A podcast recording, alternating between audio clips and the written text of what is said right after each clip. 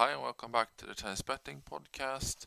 Uh, let's have a look at our matches. Uh, we had some straddlers from late yesterday, actually, before we get to today's matches. Uh, when we recorded, I think we still had five matches. We ended up winning three, losing two. Um, several multi-unit bets there. Two of them won, two lost. Uh, really needed a, a, third one to win there uh, to make a good positive impact. I mean, we did lose a couple of units. Uh, if Lin Zhu would have won her match, it would have been positive. So small margins again. She was up a set, lost from a set up, which we've seen quite a bit of recently, um, which pretty much takes us into today. We had Lorenzo Sonego as the first match. I didn't see it. I woke up to it, and obviously he was not only up a set and lost, he was up a set and match point and went on and lost. So uh, that was the only one when I woke up and thought, well, that's a bit the way it's been lately. Um, and not a great sign for today. Uh, we did have three more matches. Kontaveit, and Baez. Baez was added on Twitter. So the next one was Ricardas Berankis. He was our three unit bet at 2.72. So he delivered, which was really nice. He won in two straights as well against Popyrin, who I think has been a little bit overvalued. I mean, Marcus really had him wrong just after winning really one match. Um, and Berankis showed he's, he's quite solid and delivered for us. So that's a nice five unit profit on that match. Um, next one was Anett Kontaveit, and she did deliver. She was 1.5, 1.47 actually. Um, and that was a one star. And then the Twitter bet was a two unit bet for Sebastian Baez, and he won comfortably in two as well. So that was another unit, um, about two unit on this flat betting. We got almost six units up on the unit betting. So it's a nice break from what's been a little bit of a patchy spell. So hopefully we can keep that going now. We have uh, five matches so far for tomorrow. Uh, I'm not sure if we'll have too many more. We are missing everything in Guadalajara. That's nothing yet don't even think they've started playing for tonight. They might have just started now. So we'll miss that.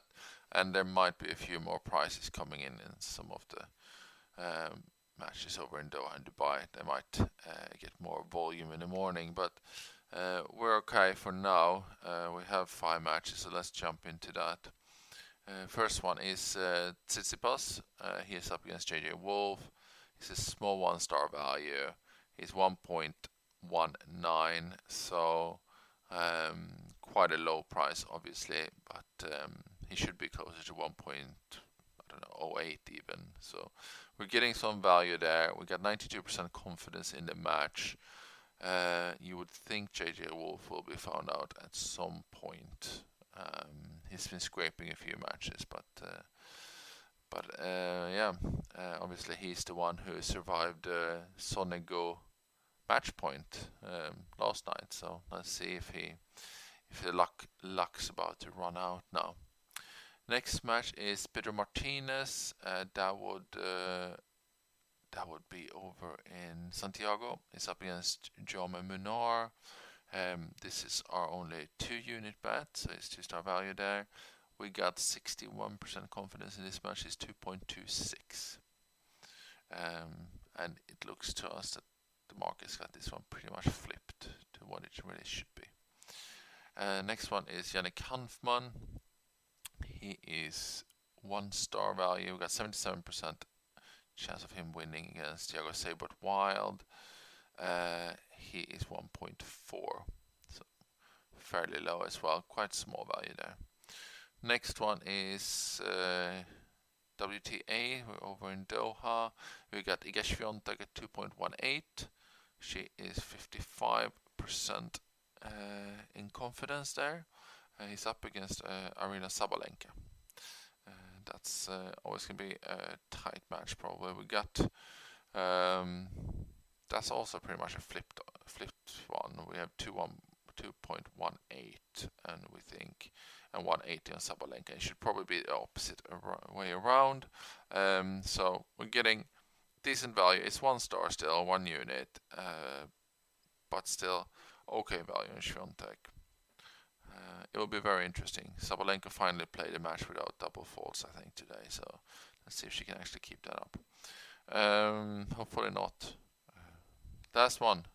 Uh, Maria Sakkari against Cori Gauff. Um, so Coco Gauff has been doing okay this tournament, but up until now she hasn't really showed much this season. Sakkari obviously finalist uh, up in Russia, been playing quite well.